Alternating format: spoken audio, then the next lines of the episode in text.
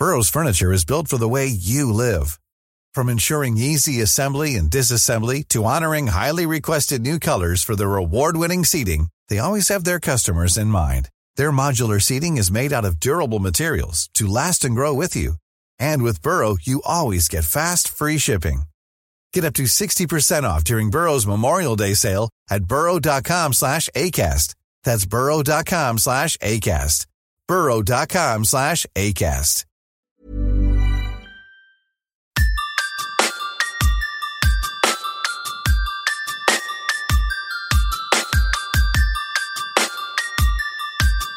This is Somewhere in the Skies with Ryan Sprague.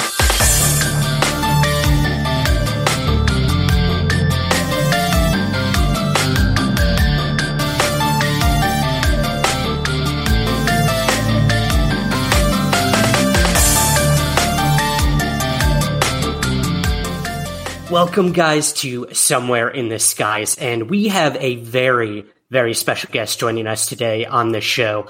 For any of you who watch The Late Late Show in the United States or uh, possibly Comedy Bang Bang, one of my favorite shows as well, um, you will know him. He is a musician, a vocalist, a beatboxer, an improviser. Um, but you might also know him from the UFO world. You'll know him as the person who asked two former US presidents about UFOs. Literally a dream for any of us in this UFO world. And he actually did it. So we're going to talk all about those interviews with two former US presidents, his thoughts and theories on UFOs, aliens, and all that stuff, and about his music as well. So let's not waste any more time. I'm going to bring him in right now. Here he is, guys. Reggie Watts, welcome to Somewhere in the Skies. it's just good to be back. Just kidding. Um, thanks. Yeah, thanks for having me. Of course, man. Man, I love that. I love that. That was very ominous. What a way to start a UFO podcast. Um, I want to know, first and foremost, um, before we even get to these interviews you did with uh, Obama and with Clinton, um, what got you interested in UFOs? What made you ask those questions on television? Um, do you have kind of a story about what got you into this topic or what made you curious about asking about UFOs? Yeah, give us the origin story if you don't mind on that.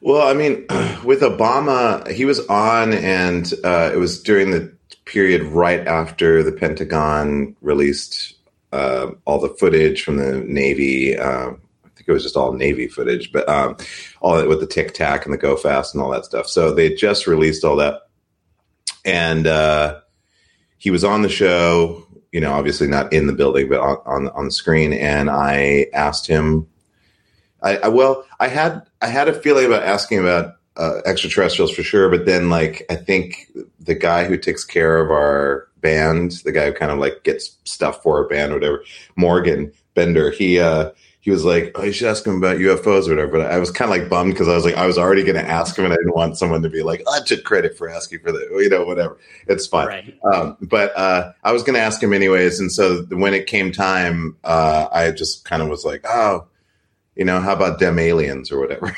and uh, and I was just genuinely interested. It was kind of a lighthearted question. Uh, I wasn't expecting him to to answer uh, sincerely uh, in the way that he does, right. because I guess Obama had never answered that question before. So that was kind of an interesting uh, moment. I didn't think about that at all. I was just like, I'm going to ask him this question. I expect him probably to be shifty and you know whatever, like how politicians do it. But he just answered straight up. I love that he was just you know, and I was like, sick. so that was that was uh, that was a great response. And then I didn't expect it to get as big of a reaction online. Obviously, people, the UFO community or the UAP community, um, obviously is uh, like lived in the shadows and is like a weird borderline community because there's, like a, there's a whole spectrum of people involved in this community, right? Mm-hmm. And uh, there are diehard people, there are people with personal experiences, uh, there are people uh, who haven't had personal experiences but like really dig really deep into rabbit holes and things like that.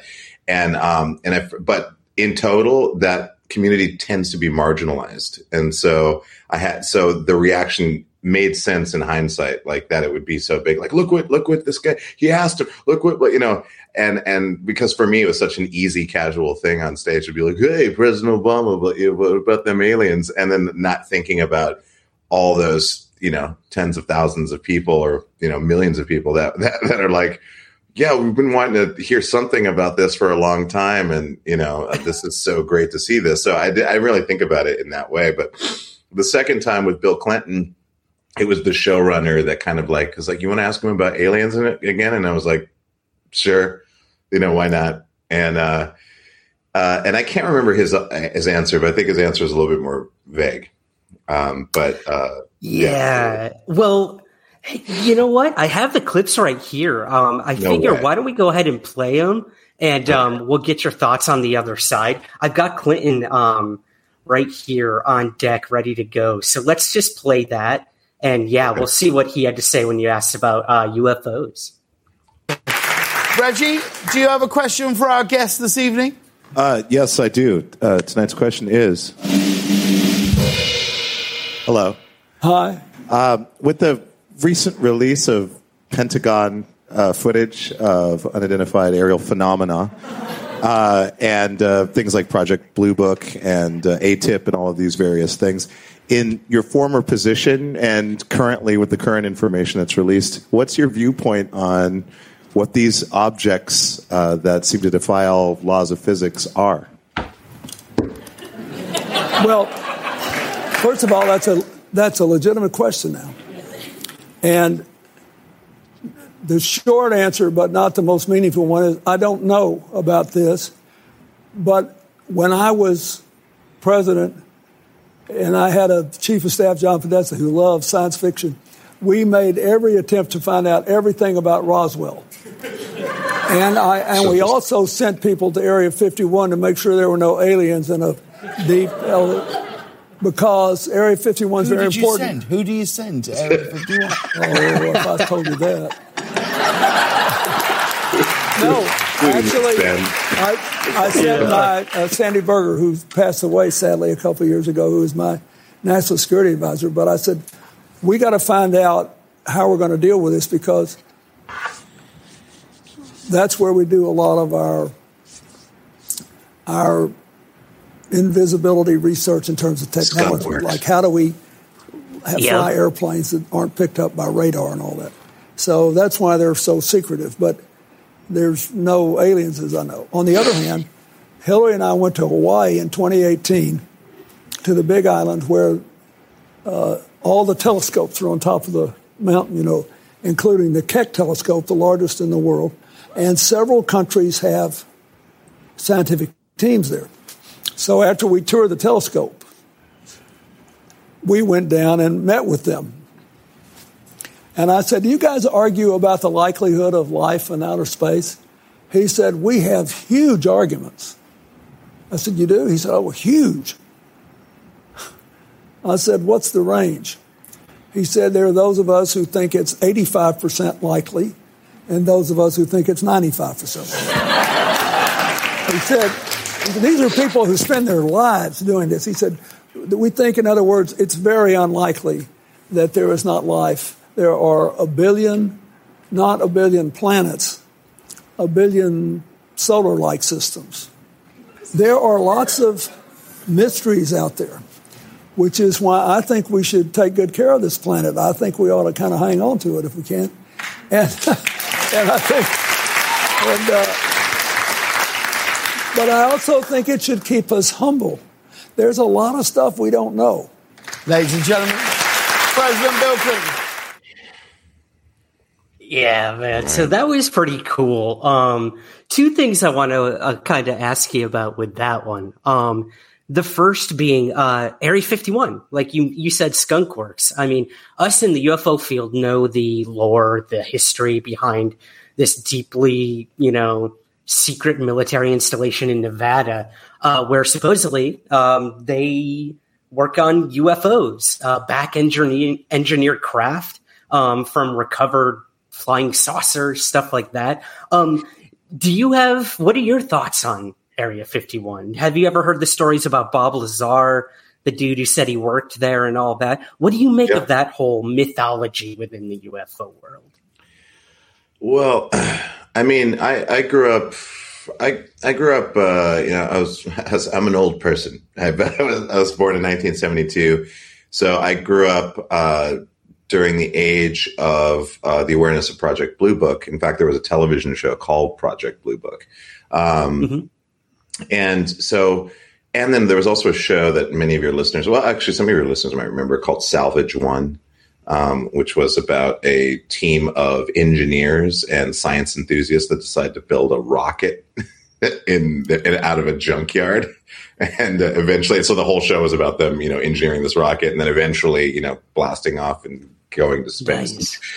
Um, but so there was a lot of, and science fiction was huge in the 70s, obviously, off the tails of the 60s, the 50s and the 60s, bringing science fiction to the imagination of so many people. Uh, so hearing about Roswell, you know, and about the crash, uh, potential crashed UFO, uh, it all went along with my reality at that time with Project Blue Book um, and my fascination with alien abductions because there were shows kind of like uh, on, you know, during my childhood that would have been, uh, you know, about uh, people's recounting their tales and with sightings and uh, potential abductions and stuff like that. So I was the kid that was in my backyard in a lawn chair staring up at the stars at night, hoping that I would see something. Um, and um, and so, in regards to Area, Area 51, obviously, like in the 90s, I was listening to Coast to Coast um, radio, and they would talk about you know things going on at, at Area 51, and of course all the stories about you know. Well, then there was like movies like Fire in the Sky.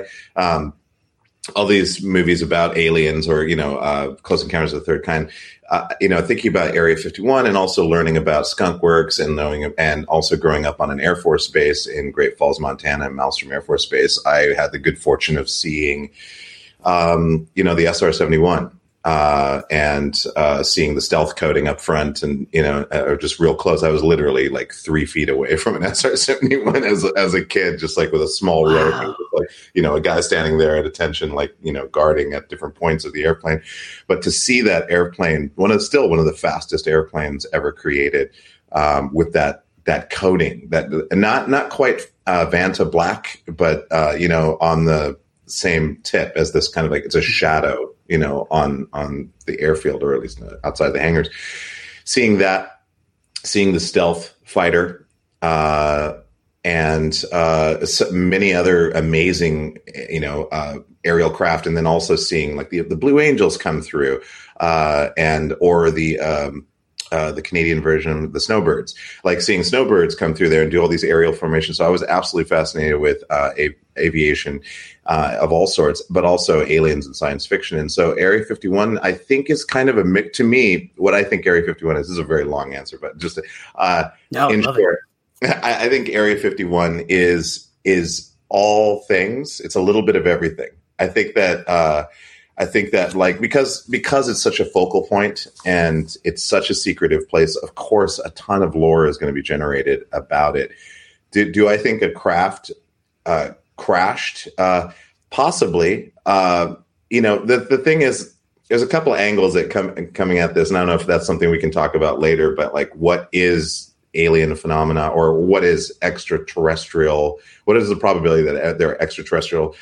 extraterrestrials that have vehicles that have visited the planet that are doing this. Are they extraterrestrial or are, were they already here? Are they scout craft? Are they uh, are they autonomous? Uh, are they uh, is it does it have something to do with planet Nibiru? You know, does it, the ninth planet? Are the Anunnaki coming back? Are like there's like so many uh, are, we time travelers? Are we visiting ourselves from from the future into the past? Are we trying to? Is this some kind of an experiment, like a gardening experiment with like a, a slightly altered hominid species? And like there's there's there's all kinds of things out there that I hold a 90 to 95% possibility margin for because I always leave a little the margin that I could be wrong because we don't fucking know for sure. But I definitely lean more in like I've seen too many things. I've personally seen UFO uh, or UAPs uh, outside of Great Falls. We can talk about that a little bit later. But like I, uh, you know, I've seen these things, and I have friends that have seen seen things and experienced things. So, um, yeah.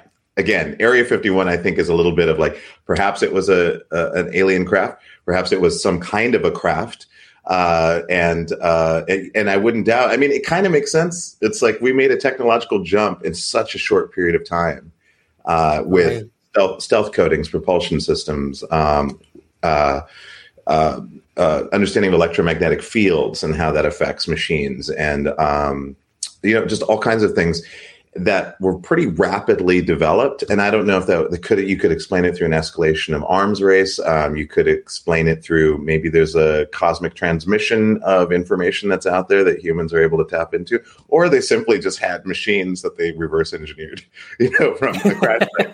I don't know, but I'm just saying, like, I'm open to all the possibilities. But I definitely think it's more than just some people, some engineers going like, "This would be a cool thing." I think it's a little bit right. more. Than- I love that, man. Yeah, yeah. And who's to say it's not all three in some way, totally. shape, or form? We truly don't know what these UFOs represent. There's probably a million explanations for for each and every one. They're each, you know, as unique as a snowflake, I guess. Yes, but um, yeah. well, you know, you bring up another good point too. Is um, well, first of all, I got to ask you about your UFO sighting. We'll definitely get to that. Um, mm-hmm. Malmstrom Air Force Base. Are you familiar with the incident that happened there? The nuclear incident? Yeah, the yeah. chase that went across Washington, Idaho, Montana, and I believe North Dakota. Yeah, yeah, yeah. and then there was another incident, I think, um, where uh, at Malmstrom, where UFOs supposedly like came over and shut off the nukes at some point. Have you ever heard that? Story? Oh, yeah, yeah. Was that was that was that Malmstrom? Uh, yeah, because I remember that. Yeah, there was a uh, yeah the the the story of yeah UFOs appearing over a silo. Yeah, turning. I think yeah, turning off and then turning on the system. Uh, yeah, I, so. I actually spoke to um, a gentleman named Robert Salas. He was the dude in charge of uh, the weapons that day, and oh, um, wow. dude, he said like it was the scariest moment of his whole career. Like he thought this is the end. You know, Cold yeah. War over. Um, we all lose, and uh, it's a pretty crazy story. I, I, definitely, I think people should check it out if you're not familiar with that guy's it, Malmstrom Air Force Base. Yeah, I loved hearing this story because, you know, if anything, if you want to like just say like, okay, let's say it's extraterrestrials. I do love. I mean, there's two explanations, right? There's like, well, there's three explanations. One, they were tripping and they don't know what the fuck they're talking about, which I just don't believe because military people, uh, it's not easy for them to come forward. And yes, there's going to be uh, some people that are going to take advantage of the fact that they're in the military and they're going to just want to like have some sensational, you know, whatever excitement around something that they're saying.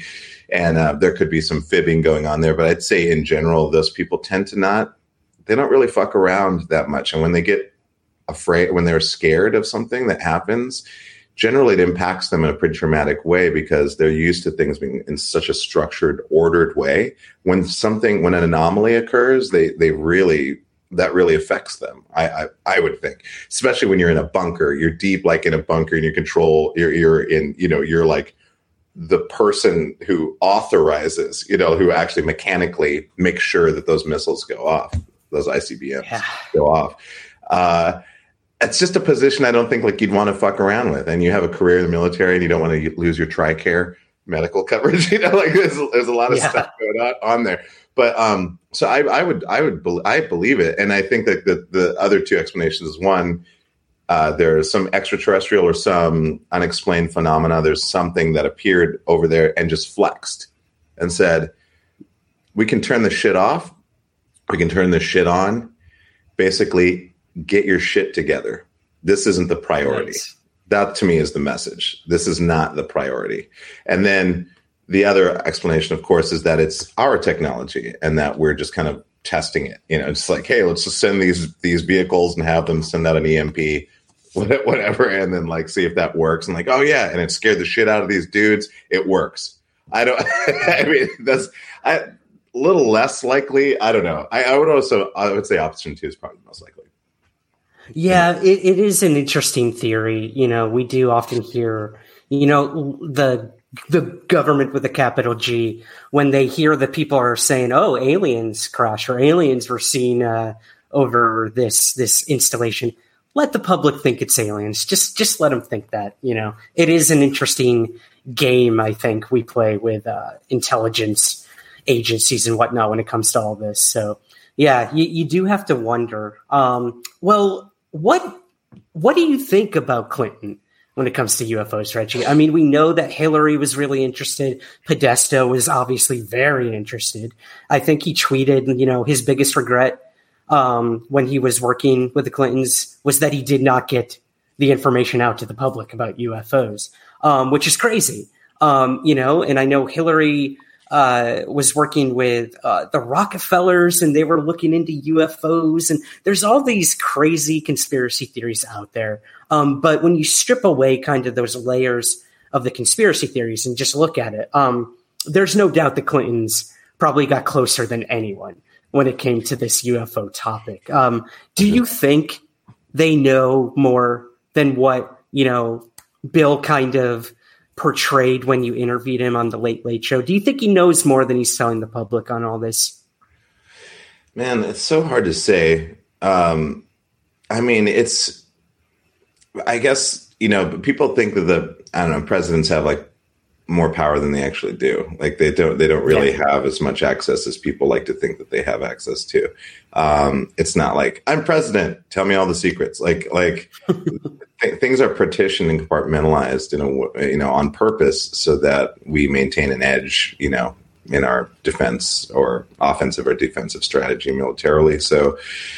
Uh, you know, I would believe that he wouldn't be shown everything. She wouldn't be shown everything. Um, but obviously you're around a lot of people that you know have different levels of like how well they can keep a secret so uh i'm sure there's i'm sure that they know more than they're mm-hmm. letting on but i'm also certain that they don't know all of it so I, I think it's something like that. I think that he definitely knows more. I think he's probably talked, if he's that interested, uh, he's asked a lot of questions. Because how can you not? You know, like when you're, you know, you're like the president of the United States, you've had an interest in UFOs for a long time, uh, and, uh, or UAPs. And, oh, yeah, how would you not, how would you just lose that curiosity? It just doesn't go right. away is, is when you're presented with the opportunity to know more, it's like just being a human being, and we're all curious creatures. Like we want to know more about stuff, and won't settle for just like, well, can't really tell you about that. You know, you're going to keep digging. You're going to keep asking. Like, you know, you meet someone, and you're like, yeah, I heard they used to be with Project Blue Book. Did you have any opinions on something? You know, whatever. That's going to happen. So I'm sure they do know more, but I don't think they know everything. I don't, I don't think that they know definitive stuff necessarily. That's a good point. You know, presidents are temporary. So, you know, can you trust them with all the information once they leave office? I, I don't know, you know, um, especially when they get up there on their deathbeds and they're like, you know, you never know. Are they going to pull the trigger and, and say, yes, you know, aliens crashed in Roswell. We've been covering it up. Um, yeah. I don't know. I don't think that's a chance they're willing to take, in my opinion. I, I, I, I don't think so. I think Obama knows a, a, a little more.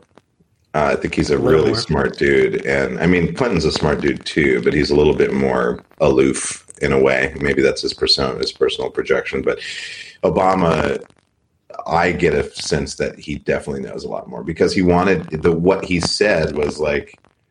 I mean, it's not really information we haven't heard heard of, really, the way he's saying it. But the fact that he's saying it is important. Um, but I also think he knows a lot more. Whether it's like these are special weapons programs, this could be like stuff. You know, this could be like NGAD stuff. You know, it's like this could be um, whatever the next stealth bomber. Like you know, we're talking about sixth generation fighters. You know, we're talking. You know, we're talking about autonomous. Uh, or you know, we're talking about uh, those technologies that people believe that they're creating plasmic fields to create a, a, false radar signature.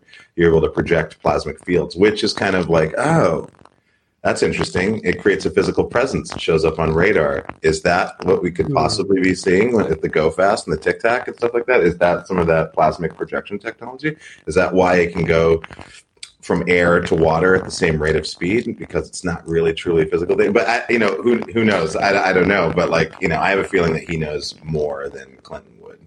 Necessarily. Interesting. Well, you know, you mentioned Obama and his thoughts. Let's go ahead and play the other clip, Reggie, sure. and get your thoughts on the other side on that. Um, I'll go ahead and play that now. All this talk about dem aliens uh, with uh, the the you know what are they UAFs or whatever they call them? You know all the footage and the, everyone talking about it. It's like, what is your you like? So I know that doesn't doesn't necessarily mean aliens. I'm an idiot. It's just a UAF. But no, I was wondering man. if you have a theory about spot. that.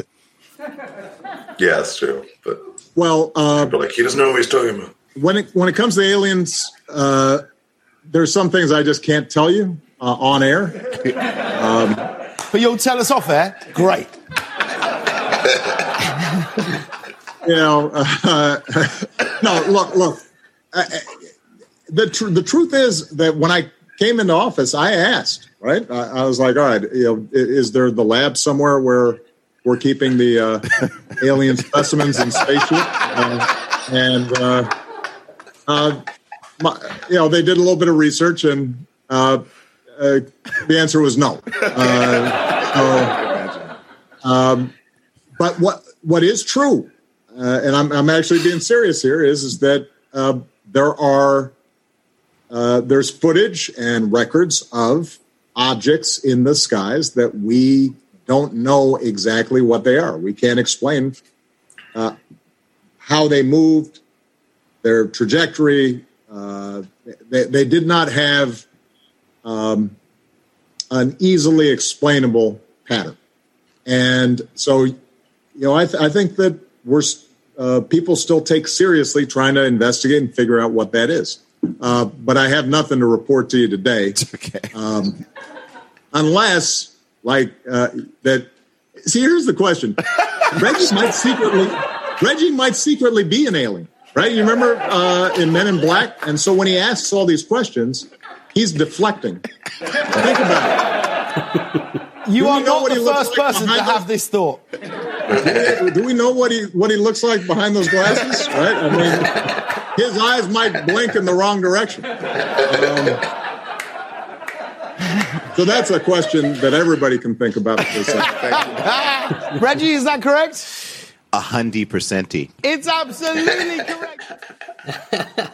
I don't know, wow. man. I feel like he was the one deflecting there. He, I mean, he, he, like got he got serious for a second, yeah, and then he turned it on you and started going with the comedy. What do you think? Well, you, you could see you could see that he was trying to discern, like, ha- decide like how much he should say and how he should yeah. say it. Um, there was this like a lot of like, ah, what should I? Because he wanted to say more, but he wanted to say you know as much as he could i guess. I don't know. But there was definitely it felt there, there was this feeling of uh yeah just like he wanted to say more than he you know than he was able to say for sure. Yeah, yeah i know. Um which is really interesting because you know um obama was around when supposedly this atip program was going on yeah. so you, you do have to wonder you mentioned Project Blue Book earlier. I'd love to get your thoughts on this to kind of wrap up the presidents and UFOs. Um, yeah. Between Project Blue Book, you know, that ended, I believe it was in 1969. They said, there's nothing to see here. We can explain almost all of these things, and um, they're not posing a threat to national security. So we're not going to look into it anymore. And then they said, we're done investigating UFOs. The U.S. Air Force is done doing this. And then we come to learn that there was actually a secret Pentagon program called ATIP that had been running. Now, yeah. do you think between that gap between Blue Book and ATIP, there was all this weird UFO X Files stuff still going on in the government, or truly was this, you know, decades long gap between uh, investigating UFOs with the U.S. government? That's a yeah. I mean, I just can't imagine them, you know, stuff like I don't know, just going like, yeah, we know all the answers, all this explainable, we're done. I, I, don't think that that's true. I think that there's probably an organization that just continues collecting these stories, um, and they keep archiving them and like putting them in different categories, and just so they have all the information. Maybe there was like a gap in like an actual official department that analyzed the information that uh, went and investigated the information, perhaps. Um, but the fact that you know Lou Elizondo and you know whatever this this guy coming out and saying ATIP I was the head of it, blah blah blah. You know, and no one's denying it. It was an actual thing. It's in the black budget. You know, whatever. Uh, it was part of that funding and so forth. But also, you know, it's the government, so you just don't know. Uh, like, is it like convenient timing? They're releasing this stuff. Is there a reason they're releasing this information? Like, are they? Is there a reason they're you know corroborating these stories from naval Navy fighter pilots? Is it, you know, radar technicians, all that stuff? Like, there's there's that too. There's that side of it. It it sucks because it's like I don't.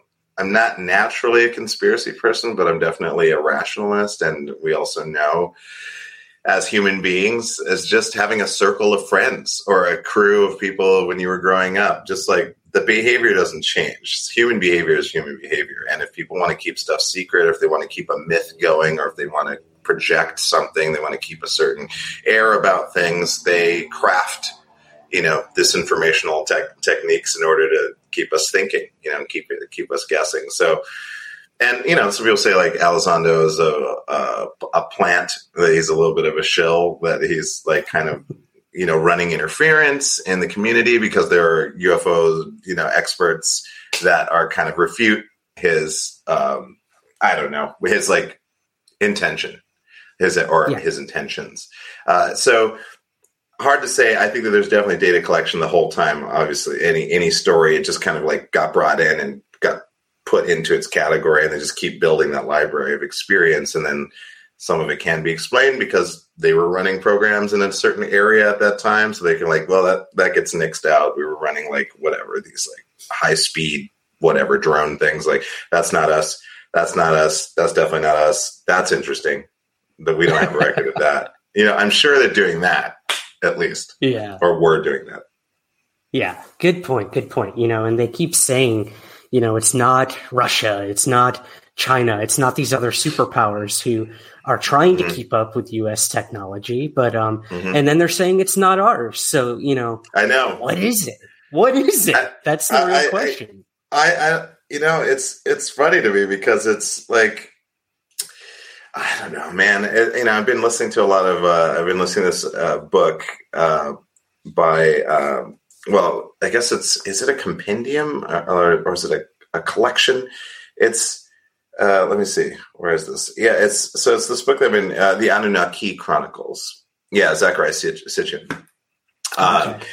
and I've always been interested in ancient alien um, theories uh, just because of the rapid uh, ex- escalation, escalation of or evolution of our species, just like happening. Mm-hmm. You know, you see that that that upward trend, and then suddenly it just goes, you know, like away from the expected evolutionary curve. We just like took a almost a 180, um, a 130, uh, and. Uh, and and it suddenly developed like you know then there's like Sumer which just appeared out of nowhere you know, like like like oh, here's here's or if you want to say it how they say it, they would have said it would have been Schumer, but uh, but so like Sumer appears out of nowhere. There's like roads, libraries, uh, you know, there's educational systems, there's taxes, there's trade, there's commerce, there's money. Just out of nowhere, we just suddenly have all this stuff, plumbing, hmm. um, and uh, and then all of our tales are built off of these these, you know, uh, these stories, these uh, I guess uh, human origin, human uh, cultural, human civilization stories that get borrowed. So you get like these, you know, you get um, Ereshkigal, the you know the the goddess of the underworld, and that turns into whoever that turns into for the Akkadians and the Assyrians, and then you get to like Egypt, and you have Anubis, and then you have Charon for for the Greeks, uh, and you have Hades for the Romans, and it's like all these like par- borrowed tales from way way back then. But before then, there wasn't anything. So it's it's there's a lot of like interesting questions, and also in the Bible there there there are stories and and other other ancient texts, but there are there's stories of these lights in the skies and these formations that match the description of things that people are still see have been seeing since well since then really. Um, and then then you have to ask the question well these are similar light formations and similar similar phenomena that human beings have experienced have been experienced experiencing for hundreds of years or thousands of years and only now could we say oh that was could have been a drone. You know that that could have been like some weird experimental aircraft or that's a weather balloon or whatever because those, those things didn't exist whatever 120 years ago. We didn't have any of these things that you could say oh that's what it is. It's it's modern technology. So then how do you account for similar sightings for thousands of years and then suddenly be like well now it's these things. Like has it always been those things? Has it always been drones? Hmm. has it always been weather balloons has it always been saturn or jupiter you know yeah yeah such a good point you know you look at um this idea of the cargo cult you know when a a mm. civilization mm. has no idea any frame of reference at what they're looking at in the sky. Let's say it was a whatever a, a B twenty nine bomber that went over mm. Their island and they've never seen a plane before, and then boom, a new religion starts after they see this thing in the sky. Yes. So you truly yep. do have to wonder these different cultures throughout history um, who have these quote unquote UFO sightings. You know what springs up with that? What beliefs come from that? And and what are the what does it truly represent? Did it want to be seen and start a religion? Or um, is that just by human condition? I, I don't know. It is fascinating though. It is yeah I, I i love it and and you know and then when you go back and you just look at the evidence of you know past societies you know you look at the the uh, the pyramids, you know, and of course the argument of like you can't get a razor blade between some of those, you know, 30 ton 40 ton. You're like, how did human beings have the time, the initiative, the technology, you know, to build these things? And the fact that there were no bodies discovered in any of the, you know, the Great Pyramids, except, except for, was it Khufu was found in one, uh, in the center I of it. I think you're right. Uh, you'd have like to brush only, up on my history. yeah, but that was like the only one. All the rest of them were empty. There and there were no carvings. There was a uh, sorry, no hieroglyphs, no pictographs, uh, like anywhere uh, inside of these structures. Um, and then when one was found, it was a forgery uh, that this guy wanted to claim that he had found the grave of something, blah, blah, blah. But then they found that that was actually a forgery. And there was a family of the person who claimed it that said, yes, it was definitely forgery. Um, so, you know, what were these pyramids? What were they used for? Why are there similar structures in Egypt and, uh, you know, Central America? Um, why, you know, do we have these pictures of these? It's either like human imagination, like like looking at nature and going like, what if the soul could be carried on the back of a flying eagle? You know, like or the buzzard, eh, you know, with glowing eyes. Like, is it just us having some mushroom trips, going like, man, what if the universe was crazy, and then we're just like making these stories, or are they based off of real things that occurred? You know, are they, you know, the fact that Elohim or sorry, Yahweh is a plural name, not a singular name not mono there wasn't a monotheism back in the early days. It talked about a mm-hmm. system or the hierarchy of gods. And uh, that these gods were called like the gods the god of creation the god of heaven and earth the god of water the god of blah blah blah blah blah. Um, were these actual beings? Were they uh, you know were we a work race that were created by you know manipulating uh, uh, you know genetic or genetic code? Uh, is it something like alien like in the beginning of that last alien whatever Covenant movie where the guy's like pouring his like he's giving up his DNA into the waters of the of the earth yeah. to, in order to like create a new hominid species. You know, I don't know, but it's it's possible. But then I can go one step. I can go one step further back than that, um, which is more is I think kind of fun, a little bit more fun. Please do, we, yeah. Uh, uh, well, sure. So uh, basically, like the idea of consciousness itself, like what is consciousness? And mm-hmm. uh, and is consciousness is it a collective consciousness? Are we living in a holographic conscious a collective conscious universe? Is this some kind of a simulation of sorts without it and without necessarily thinking about computers and the matrix and everything? Like something a simulation of sorts like con- consciousness running the game of consciousness in order to strengthen the idea of consciousness and awareness.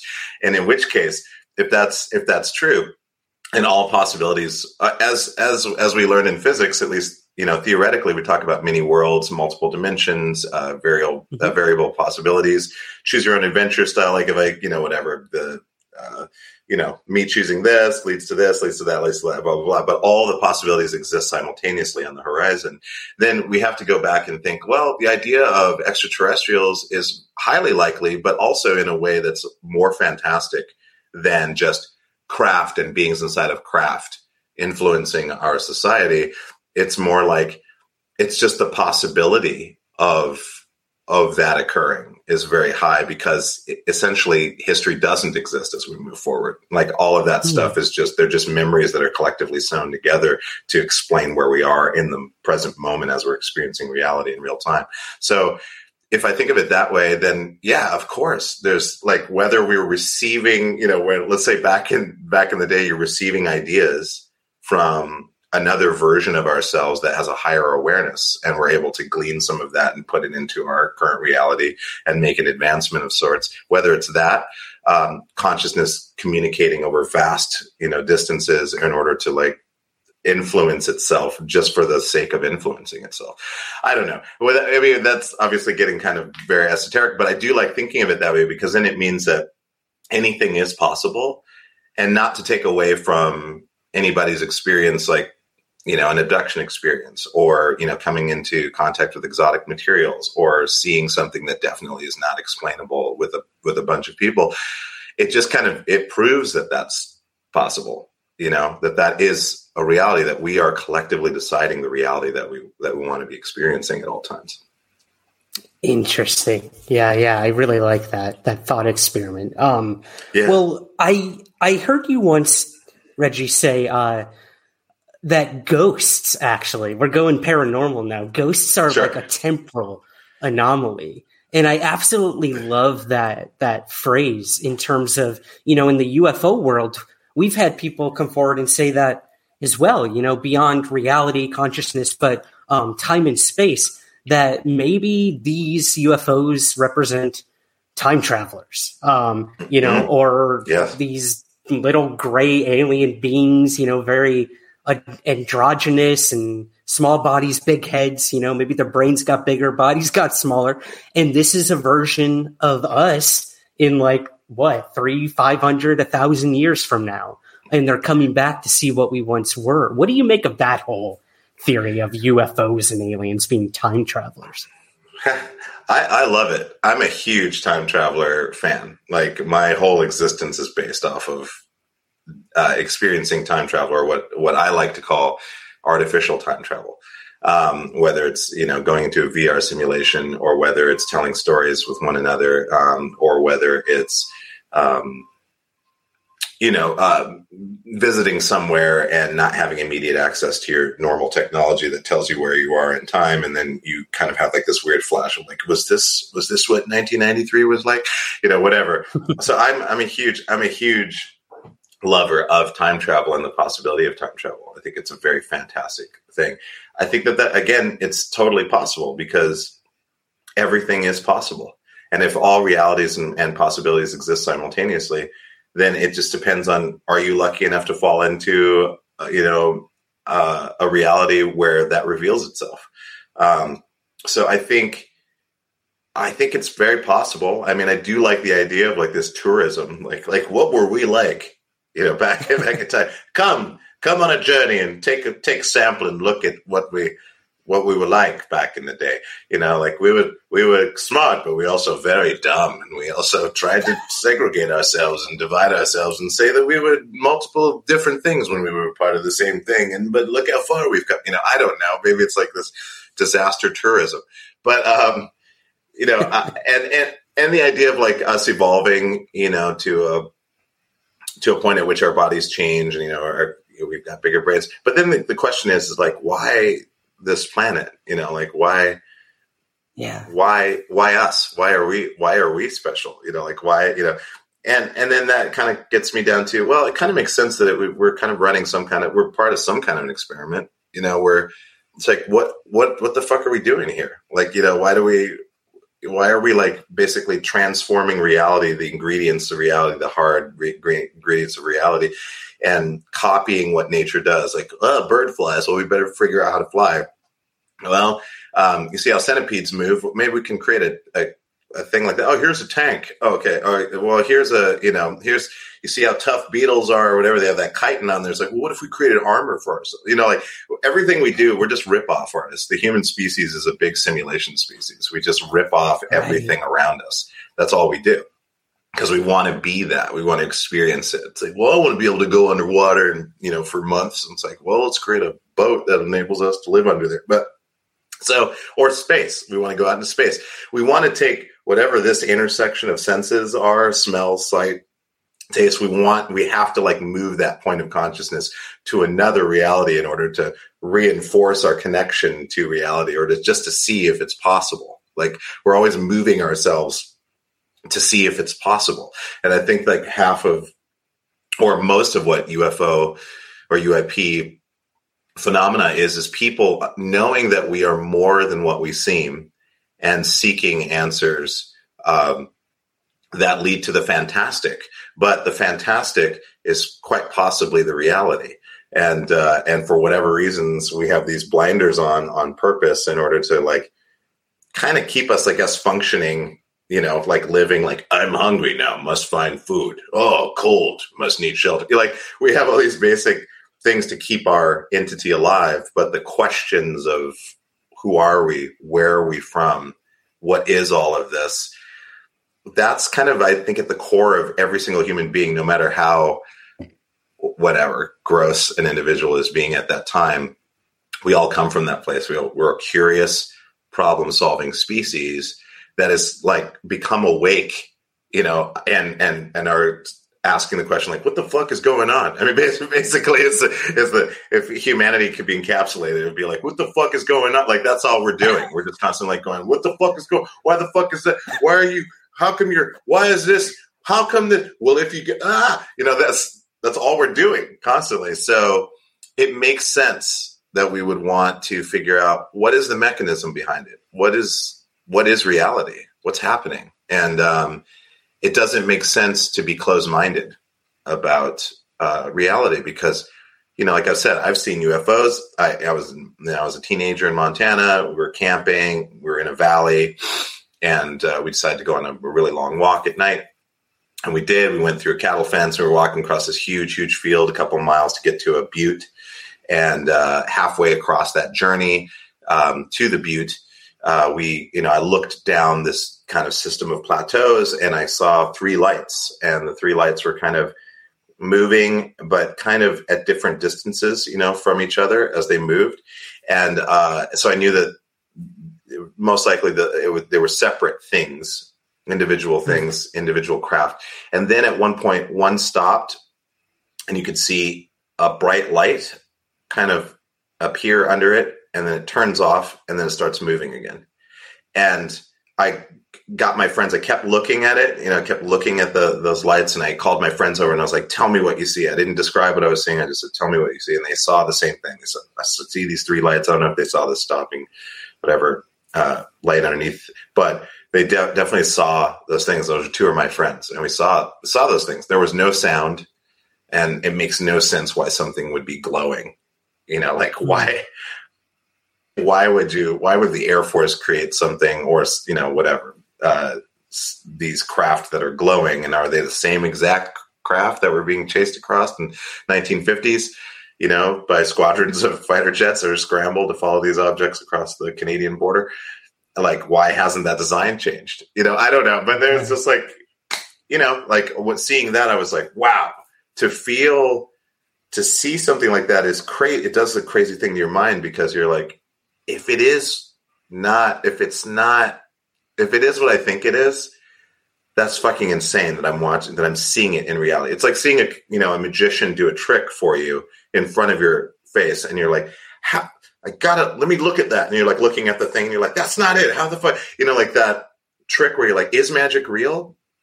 In that moment, that fantastic moment, that's what it felt like. What seeing that, I was like, I can't believe I'm seeing this. This is this is what I'm seeing. It is an unidentified flying object. It's definitely UAP. It doesn't it doesn't say that it is aliens, but I'm definitely seeing something that makes no fucking sense. Also, it makes no strategic sense at all. Like I don't know why you would create craft like that. Like I don't, I don't know what that gets us other than like aliens are attacking. Oh shit, everybody's afraid. I, I mean, this. I don't know what that gets you either. I think you just want to make an efficient weapon that could infiltrate an enemy you know what aerospace or whatever space and then just like inflict what it needs to inflict and get the fuck out of there i don't think it has anything about it being glowing but anyways uh all that ranting and raving to say that I, I know that feeling i know that feeling and it's fucking crazy It's amazing. That's awesome, man. Yeah, so many people say, you know, having a UFO experience is euphoric in in, you know, lack of a better term. Or for some people it's terrifying, some it's beautiful. Um, you know, I talked to a mother and a daughter in Michigan who saw the same triangular shaped UFO over their mm. home. You know, the mom saw it first, told the daughter, "Come out, come see this with me." Daughter comes out, and they're looking up at this thing, and the mother's looking at it, and she's like, "Oh my god, I feel this is so awe inspiring. It's amazing. It's like, you know, it's white, it's bright white, and it's so bright, and uh, this is amazing. It's angelic." And she's like, wow. what, do you, "What do you think? What do you think?" She turns to her daughter, and her daughter, dude, she's on the ground in the fetal position like covering her ears and saying how unbearably loud the UFO was. When the mom said it was completely silent. And then the daughter also said it was slick black. And they're like Interesting. I, I didn't know what to make of mm-hmm. it, man. When they told me this story, they're having like completely different perceptions of supposedly looking at the same thing. So then you also have to wonder, like, is this UFO or whatever source is behind it able to change perception or or is it amorphous in some sense? I don't know but i think you're right. There's some sort of um, disruption to reality when it comes to these things and people experience them so differently. You know i'm sure your friends took something completely different away from that experience than you did. You just you don't know what how someone will carry on with their life after something like that i guess yeah, it's it's it's impossible because you know people there are instantaneous rationalizations that happen. You know that that are you know is your brain trying to protect itself. You know, it's running every scenario of what it could be, and some people choose to reduce to something mundane. Uh, you know, there's that phenomena that people talk about where if there was a party happening, you know, in somebody's living room or something like that, and someone stepped into the room in a gorilla costume and waved its arms and then walked out and closed the door again, a lot of people wouldn't think of it as a big deal at all. and some people might not even remember it. And, uh, and there's something that happens when we see something so unexplainable or surprising or whatever it is. Uh, they there's an instantaneous rationalization because they're like, well, it can't be what you think what you think it is because I mean, or what you fear it is, let's say, or what you're hoping it is, uh, because uh, it's just probably not what it is. And so, so some people just kind of go like, I register it, yeah, and then just kind of like let it go. Whereas other people will be like, holy shit, that's the thing I've been looking for, you know, or that's the thing that because I've been looking for it, it resonates to me, you know. There's like something about it that's giving me information, whereas other people will be like totally terrified um, instead of yeah. curious. So uh, it totally makes sense. I mean, what do you expect? It's you, you know most of the things people get surprised at the dumbest things. You know, and when I say dumb, I just mean like the simplest things. You know, they're they're they're like, oh shit, that's you know. I mean, look at like uh, uh you know those healers or whatever, you know, that are just like, now you're healed, you know, and there's and and people are like, oh, I'm healed, you know, and they're just walking around for a while, and their doctor's like, yeah, you made your injury worse, but like, um, you know, like the, the people people will believe or disbelieve things based on the availability that they have of self awareness in that moment, mm. and I think, uh, you know, her that that's a wonderful story, but seeing that craft, it, it it's it makes sense. Some people are going to be like, "Holy shit, this is it!" You know, "Oh, this is them." Other people are like, "Ah, it doesn't exist. I'm out of here." G school blank. I don't know. You know, like, uh, you know, it's like I'd rather not. And then like people ask them about it later. They're like, "I don't know what it was. Let's not talk about it." You know, whatever. Yeah. Like everyone, of course, everyone's going to react differently. Do you like stories of the strange, the weird, and the unexplained? Then we want you to check out Jim Harold's Campfire. The concept is pretty simple. Jim talks to regular people about strange stuff that happens to them. And yes, that includes UFOs, along with cryptids, ghosts, and head scratchers. He doesn't exaggerate or play a lot of spooky music, kinda like I'm doing right now. The stories speak for themselves. One's like a ghost story involving serial killer Ted Bundy, or the young man who encountered an eight legged demon. Then there's the story of an alien abduction by what could be considered a reptilian. Now, not all the stories are horrifying. Some are actually pretty heartwarming, like a visit from a past loved one or a peaceful near death experience. Regardless, these are true and fascinating stories told by ordinary people who've had extraordinary experiences. Tune in to Jim Harold's Campfire on Apple Podcasts, Spotify, or wherever you listen to Somewhere in the Skies. And remember, stay spooky. Hey guys, Ryan here. The Somewhere in the Skies podcast is a labor of love every week. And with that comes many different costs to keep the show running. That's where our Patreon campaign comes in. You give what you think the show is worth. There's different rewards available all the time, including shoutouts on the show, early editions of main episodes, bonus episodes and content, and very soon, monthly patron hangouts, where we sit back and chat all things UFOs. So I hope you'll consider becoming a Patreon subscriber today. To learn more and to join, visit patreon.com slash somewhere skies. Thank you for your support and keep looking up.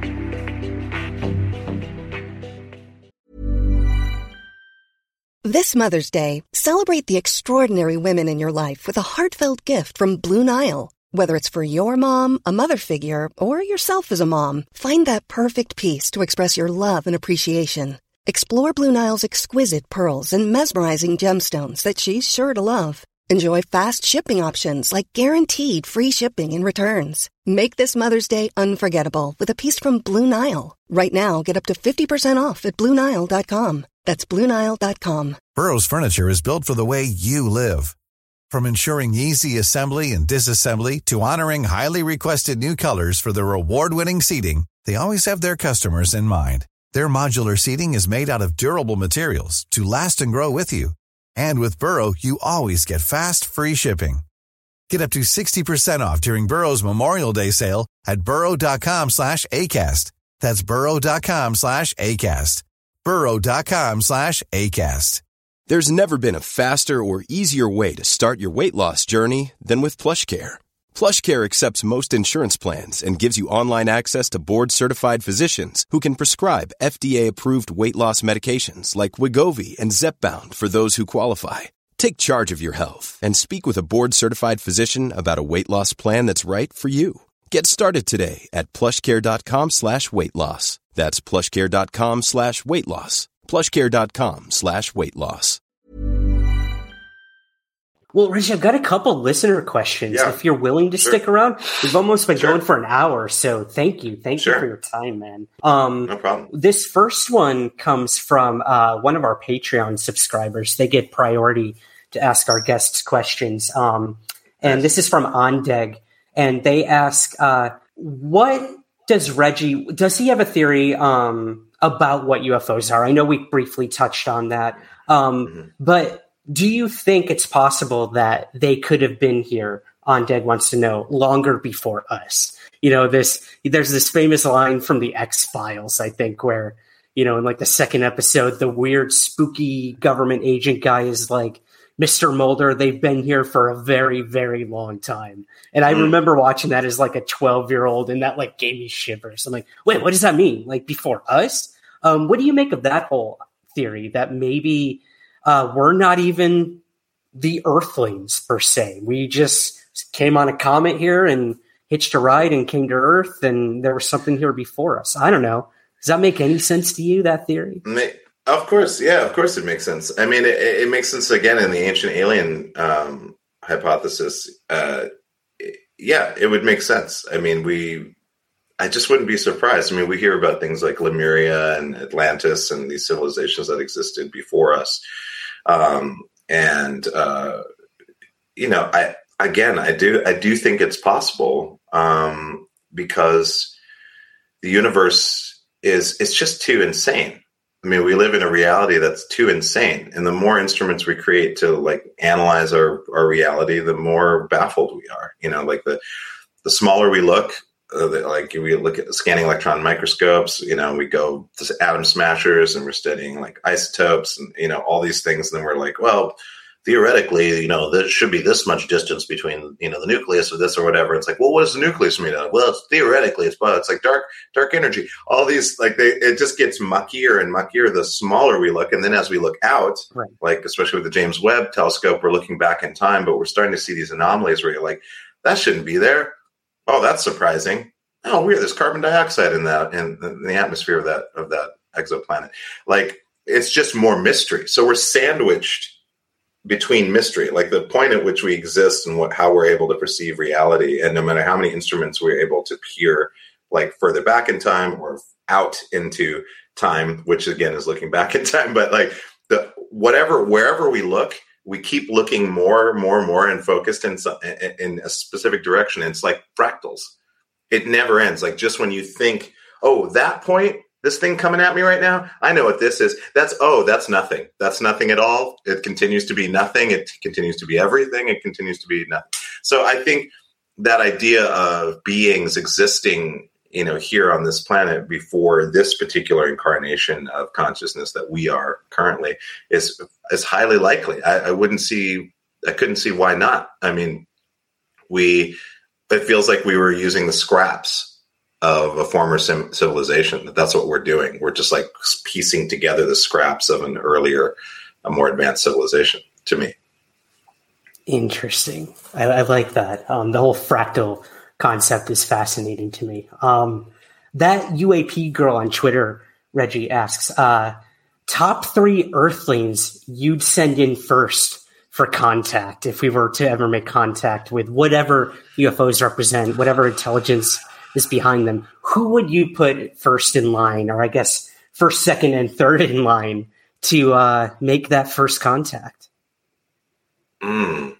Well, a lot of the people are dead, uh, but uh, that's okay. You know, Carl, Carl Sagan okay. would be an amazing person. Good choice. Uh, you know, I mean, Buckley be another person, but I think, uh, well, no, I think let me think about this. Well, I would love to. I would love to hang out and say hi and just be like, Hell "Hey guys, what's man. going on?" You know, I would love to. So I'd put myself in there. Um, and I'm trying to think of someone a little bit. Oh, well, I mean, like Sun Ra would want to for sure, but uh, he's no longer around. But I, I think uh, I'm trying to think of like an artist, but it has to be someone who's. Oh, you know what? Well, I don't know.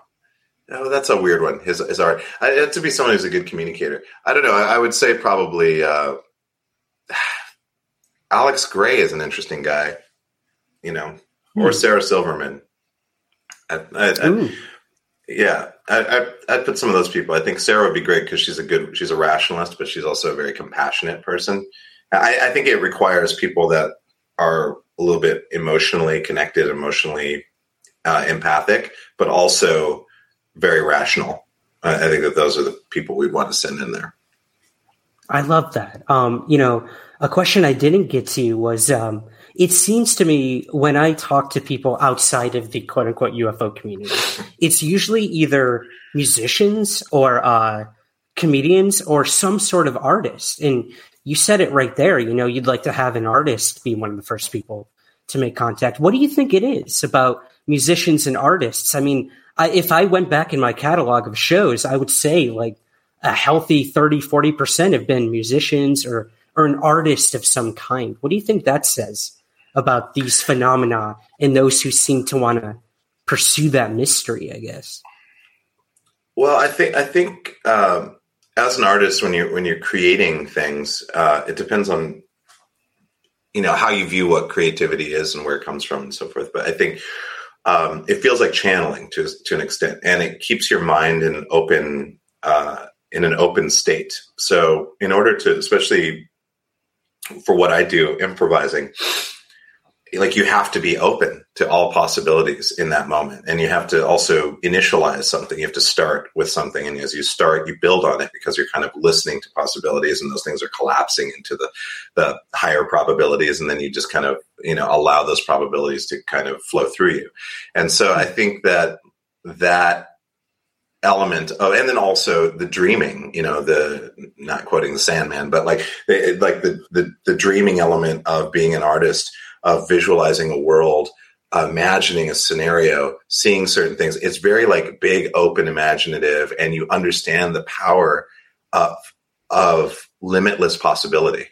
And I think that the idea that we're just, yeah, you know, some some organisms you know, with an endoskeleton walking around just trying to survive and procreate. Like, I think that that's boring. I think that that's very boring because why are we even able to think about those things? Why am I able to think about the thing that I'm thinking about, that I am? Hmm. You know, and I think that those are the questions that artists think about. And the same thing with scientists. I, you know, as, as I've said, science and art, those are the only two things that really matter. Uh, everything is in between those things, and but they're both interchangeable um, because science creates, well, science reveals fantastic things that we that we may most of us may not ever imagine. Mm-hmm. Um, artists are able to tap into and project concepts that might be real. So the two of them together, it's great. It's like it's empirical, but it's also visionary and uh, but the empirical evidence also, which is great about science, is that they don't say that they know anything for sure. It's like we just know what we know in this given time, and these are all this is the consensus of where we're at right now. Our understanding could change because our theoretical element is now saying, well, maybe it could be this could be a product of this. It's theoretical, and then we invent some instruments or whatever, and then suddenly we're like, actually, a little bit of that theory is true, and then it evolves. So and art kind of does the same thing in that techniques evolve, ways of representing things evolve. Uh, you know, uh, it's it's a never-ending cascade of possibility uh, when it comes to what art can create and what it can project and how it affects people. And the same thing with science. Science is like, well, we're curious, we want to find stuff out, but we also want to be empirical about it. And um, and both methods are very very interrelated because they they they inspire one another. You know, spaceship design is inspired by earlier science fiction writers. Science fiction science fiction writers write about certain formations of hierarchical society or non-hierarchical society, and then suddenly down the line, there's a civilization that starts using some of those ideas or whatever. You know what I mean? It's like they they all yeah. influence each other. So. I love that. Yeah, it's like a choreographed dance. You know, we need both need both partners, the uh, realists and the dreamers, for it to uh, continue. Yeah. Um, Got a couple uh, music questions for you, Reggie. Ooh, um, nice. Let's go. Let's go. Uh, Joss Horror on Instagram asks, "Have you ever sampled any sound from UFO or alien movies uh, for your freestyles and loops?" By the way, I love your work and thank you for talking about UFOs. Josh says. Oh, sick! That's awesome. It's my pleasure. It's one of my favorite things.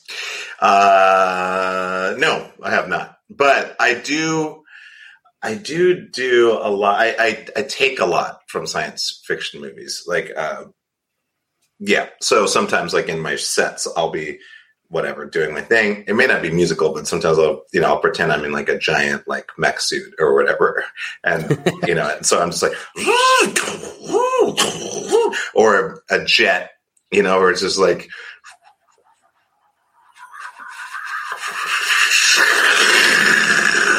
You know, like all these like sounds that I hear and I mimic uh, because I'm just fascinated with them. So I, I do sample the things that I'm exposed to and use them uh, vocally or conceptually in my pieces.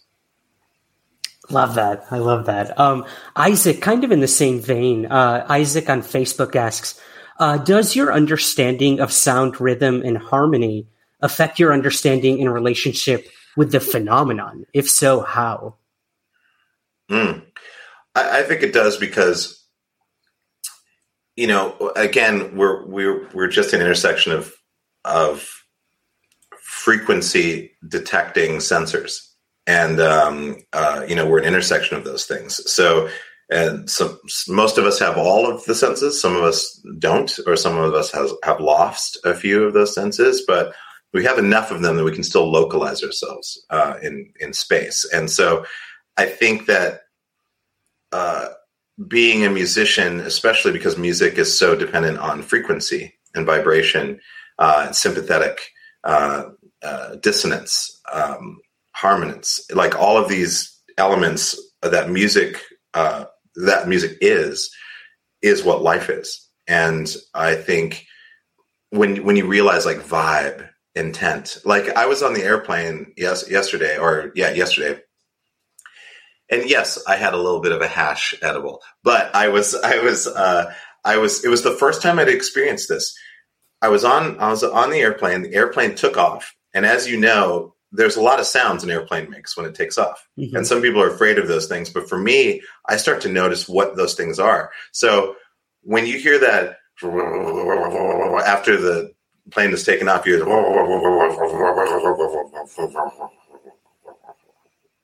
that's that's just the landing gear. It's the it's the rotation of the tires after it's left the tarmac. They're still rotating, and then as the landing gear go in, you hear the speed roll off until they're finally mm. stop rotating. And I felt that. I felt it through the floor because I was closer to the front of the plane and the, the front landing gear. I felt when that wheel stopped rotating. And then I knew the flaps when uh, were coming up because the plane started to f- feel a little bit different. than the no, you know, all the noises. And then here's here's the incredible thing: the guy next to me was sneezing, and I wasn't wearing a mask. Um, and and I was like, oh shit, this guy's just sneezing. But I knew that it wasn't COVID. Well, okay, I 98% knew. In my head, I knew that it wasn't because I knew that it was allergies. I could I could tell by the way he was sniffing and the way that he was breathing that it was allergies. It wasn't wow. I'm sick. I'm sick. So these types of things that I, and that was like yesterday and that was kind of like a new moment for me in in, in, in a way because I started going, oh, I understand what's going on with this thing. Or you're on a bridge and you're hearing it creak or whatever. You're like, no, that's that's just the structure giving way because it needs to be flexible. Or you know, or oh no, oh that's actually that is an earthquake. You know, like like there have been many times where I've gotten up from I was in a yoga class and I got up and I was like earthquake or whatever. People thought I was crazy and they didn't feel anything. And then like in the news reports, like a 3.3 earthquake, whatever. You know, so I think being a musician, uh, you know, in short, it it if you if you want to not all musicians do this but but there's a higher likelihood that you're sensitive to vibrations and shifts in energy uh, around you um, and that's how improvisation works. That's why music is so magical why it just like levit it feels like it, you're levitating when something really starts to take off and, and everything's feeding off of each other. And it just it, it reaches a synchronicity where it's just like and it's all like huh, synchronized. And like those plates that you see people run vibrational frequencies and they pour sand on it. And you see mm-hmm. they'll turn up the frequency and then you'll see the shape kind of look like this. And then they'll change the frequency and it'll go like that type of stuff you're you're aware of that that those molecules are taking on shapes according to uh, vibration so i long answer but i love that question because uh, it's it's something i've been encountering or more sensitive to uh, lately. I think that that when it comes to phenomena like UAP and, and so forth, or uh, alien intelligence and so forth, I, I, think that it lets you know that you have access to all of that, which is which is to say we have access to all forms of consciousness and uh, alien or otherwise, because there isn't really. At least this is in my humble opinion. There isn't such thing as alien consciousness it's like we're we are all part of consciousness and so it's just the revelation of different forms of consciousness and also and then i'll add this that i love the term life form because whenever i see an ant when i see a, a you know a, like scanning electron a microscope you know shot of a water bear or whatever. They're all life forms. They're forms of life. And these mm-hmm. forms of life are all around us and we're all a part of it. We're all we're all life. But as humans we like to think well because i'm conscious and i can decide that i can do this and do this or make this like this makes me different from all the rest of life it's like it's just a bunch of bullshit we're just it's like we're all made of the same shit it's all just frequencies and vibrations and formations of matter and consciousness observing itself but anyways that that, that. i love it i love it life form life form for sure, man. Um, yeah. Last musical question. Uh, yeah. What is your favorite musical instrument that you've yet to use? Anything you just haven't Ooh. been able to get your hands on or, or, or even start to practice yet? wow, an instrument that I haven't used that I want to. Um, I'd say it's an instrument that doesn't exist yet. Uh, there's an instrument I, I want. I want. I use loopers uh, for my performances, and there is no looper that I absolutely love. Like I have an electric car that I 100% love. Um, like I'm completely satisfied driving this vehicle, like 100%. And in my life, that's what I look for. I look for experiences of total satisfaction. Um, and but I'm not so harsh that I'm not I'm going to miss it. Like like I do take note. Like you know like flashlights. Like this flashlight, not this one particularly. There's another one, but there's a flashlight that I use that I'm hundred percent satisfied with. Like there's nothing I would change really about the design. Well, except for a USB C port for recharging. But um, uh, other than that, I'm fully satisfied. So uh, I guess what I'm saying is, uh, wait a minute, what was I talking about? yeah, yeah, no, the instrument you've yet to use oh, is the yeah. instrument that's yet to be uh, created, gotcha. right? Right? Uh, yeah, I'm back. I went, I went too far out, but uh, yeah. So, so why I said all that is because I don't have a looping pedal. There's no, there's, I mean, the Line Six, which is my my the most well known pedal that I that I use.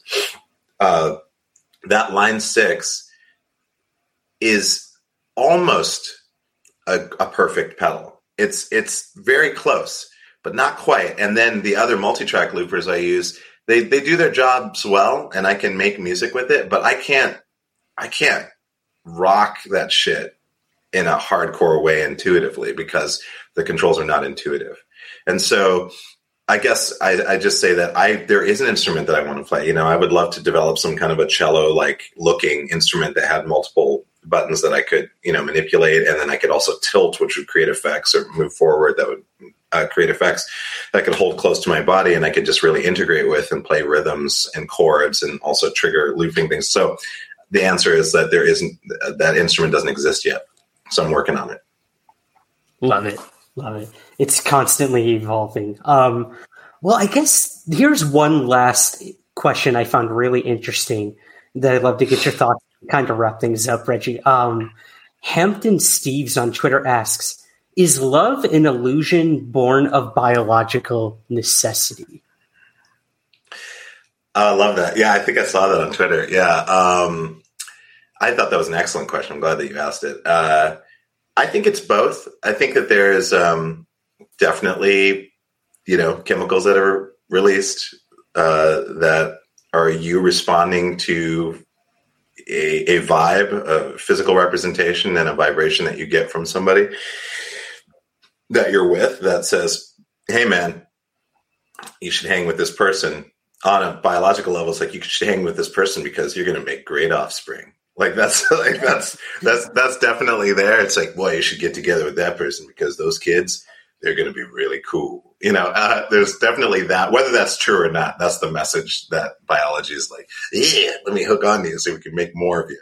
But uh, I think that love is a greater energy than that. I think that love is, um,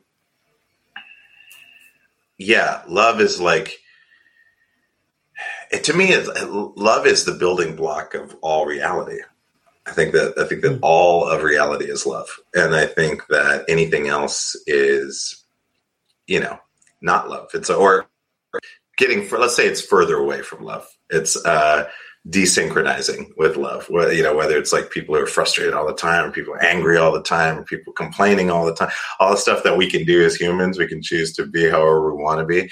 Um, I think that it, for some weird reason, it it's in according to this current manifestation of reality, it seems to be easier to complain and to be frustrated and angry about stuff.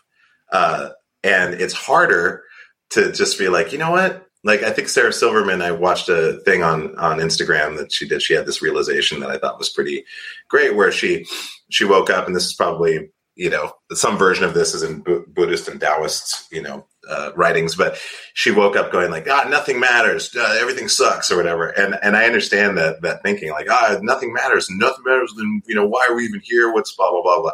But then she kind of like took it full circle, and she was about to do a show and she does kind of like what I like to do before a show, which is like people say, like, what do you do before a show? And I'm like, I don't do anything. I just like fuck around with people until it's absolutely time to get on stage. And then mm. as I'm approaching the stage, I say to myself, you know what? None of this fucking matters. Um, and uh, just fuck it. Like that. That's my attitude. I go on stage, and I just go up there and I just do what needs to happen in that moment. And um, and I think that that's kind of the thing that you arrive at when you're like, oh, all this shit that I'm so, uh, uh, you know, like, uh, I do it every day with the news cycle. I, I, need to take breaks. I really honestly do. But I'll do that with it because I'm like, no, now it's, uh, this is moving in the wrong direction, you know, and then I'm just thinking, how does this affect my general outlook in life? Like, am I really going to like ruin my day with shit that ultimately doesn't matter because as long as I'm being the best person I can be and I'm trying to project that in the world around me wherever I go. I'm trying to do my best wherever I go. And other people are doing that and we're recognizing that one another. It's like, oh, this person's trying. Oh, this person helped this person with this thing. Yeah, they have totally different ideologies, but they both fixed that plank that was loose in the fence. You know, like that's these are these are things that I that I that I live for in life. And so uh, so yeah, I, I, think that love is kind of everything. That's like the constant that's there if we want to listen to it, but it's easy to forget and to get lost into all the into all the the dramatic things. So your life can feel like a constant crisis, or you can be in what I like to call a solution based mind state, which is like you can be affected by something, you can take on, you can process the emotion of something, uh, but solve, create a solution so that that doesn't occur again, or less likelihood, you know, of that occurring. But just being a solution based, because otherwise, if we're all just like, oh fuck, everything sucks, everything, uh, it, it, gets us nowhere. And then we're 80 years old, looking back on our lives, going like, God, I was really healthy and I had a perfectly functioning body, and look at all that time I wasted. Like fucking around with me being just you know disappointed about shit when shit was right. mostly fine, mostly fine, but helping each other was the important thing. I love that. I absolutely love that. Um, well, looking towards the future, Reggie, um, you know, yeah. we're scientific breakthroughs, technology. Like you said earlier, um, we had this huge boom back during the industrial age, obviously, and with space exploration. And now we're living in a world of, you know, where quantum physics is becoming more of a reality. Um, and looking at the UFO topic that way as well. Uh, mm with all of this happening at a rapid pace, do you think we'll ever truly know what these UFOs or UAPs are or represent? Do you have hope that we'll ever know the truth about what all of this stuff is, or uh, will it remain a mystery for forever? I know you always say life is, you know, always happening. Life just keeps happening. Um, yeah. Will we always live in the mystery, or will we get those answers? What do you personally feel? I, I, think we will, uh, and and on some level, we already know. You know, I, I think you know it's like, um, but it's nice to have that certainty. You know, I mean, I guess that's something that we as humans we love. We love like knowing something. You know, we love a certainty. Um, but I think that for me, I, I, think that it's you know I've been doing uh, I've been interesting I'm interested in something I, something I call the paradoxical state, uh, which is um, is being aware of all infinite possibilities and being aware of the absence of those possibilities simultaneously. Because in that moment, in that moment where those two things intersect, I call it the it's a paradoxical state. In that state, you realize all things are possible but all things are not not possible at the same time, which to me is the truest state of reality in in a, in a way. It, without it's just like it just cascades into an infinite like uh, you know yin yang positive negative. But I think that in our current reality, we can achieve understanding. We can definitely achieve knowledge through the discovery of things and the understanding of things and the acceptance of things. And I think that we definitely will know I mean, we have to. I mean, it's a phenomena, right? It's something that observable, um, and I think that we definitely will because if it if it exists, then it's reproducible or it's re-experienceable, um, and there is an answer for its uh, existence because everything has a everything has a place and everything is useless simultaneously. But I think you know it's like, uh, uh but but I mean, without being cheeky, I, I do think that it is possible that we will know what these things are because in a way i think we kind of already do i think that we're trying to match what we think it is uh, with what it could be and I think at a certain point, those things those things will meet uh, at a scale at which we can all mostly witness and agree and experience. Mm, I love that. Yeah, it's sort of a, a collective reality, as it were. Um, I love that. I love that, man. This this conversation went in directions I wasn't expecting, man, and I'm so happy it did. Um, because Oh, I was okay. I thought we were going to talk about presidents and UFOs for like an hour, but this has been such a rewarding conversation for for me as a UFO podcaster. So, um, obviously, Sick. I want to thank you for giving me way more time than I anticipated. Um, but lastly, man, obviously, uh, can you tease anything you're up to um, that you're going to be doing, and uh, where can everyone find everything you're up to?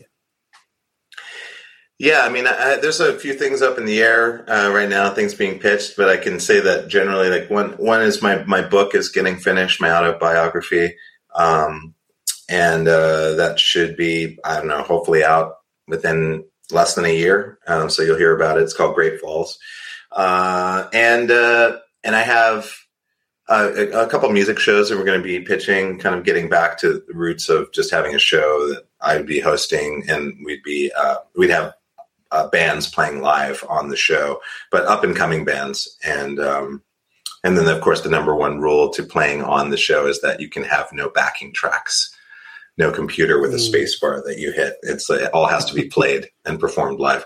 Um, yeah, so that, and then also a project that I'm doing with AI. Um, uh, um, a show that I'll be uh, creating um, that uh, revolves around uh, AI and its current insane, rapid implementation and evolution. Interesting. Oh, that's a whole other conversation we could have. We'll have to have you come back on sometime, man. Please. Um, I know you're a Anytime. busy dude. well, Anytime. Reggie, man, I got to thank you for um, accepting the invitation, for coming on a UFO podcast. And again, this is um, a very rewarding conversation for me. So thank you for joining me on Somewhere in the Skies. Thanks, Mr. Sprague, um, and uh, enjoy Scotland. Cheers. Cheers to that, buddy. I'll, I'll, I'll, I'll tip back a scotch for you for sure. Please, please.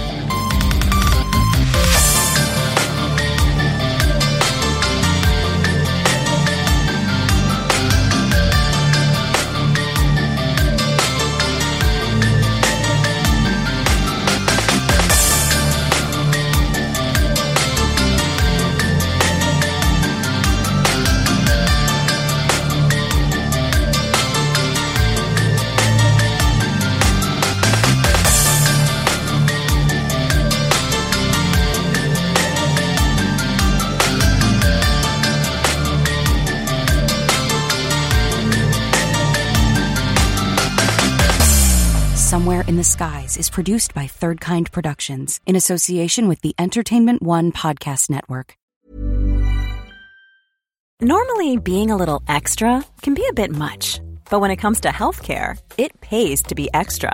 And United Healthcare makes it easy with Health Protector Guard fixed indemnity insurance plans. Underwritten by Golden Rule Insurance Company, they supplement your primary plan, helping you manage out of pocket costs without the usual requirements and restrictions like deductibles and enrollment periods. So when it comes to covering your medical bills, you can feel good about being a little extra. Visit uhone.com to find the Health Protector Guard plan for you. Planning for your next trip? Elevate your travel style with Quince. Quince has all the jet setting essentials you'll want for your next getaway, like European linen, premium luggage options, buttery soft Italian leather bags, and so much more. And it's all priced at 50 to 80% less than similar brands. Plus, Quince only works with factories that use safe and ethical manufacturing practices. Pack your bags with high-quality essentials you'll be wearing for vacations to come with Quince. Go to quince.com slash trip for free shipping and 365-day returns.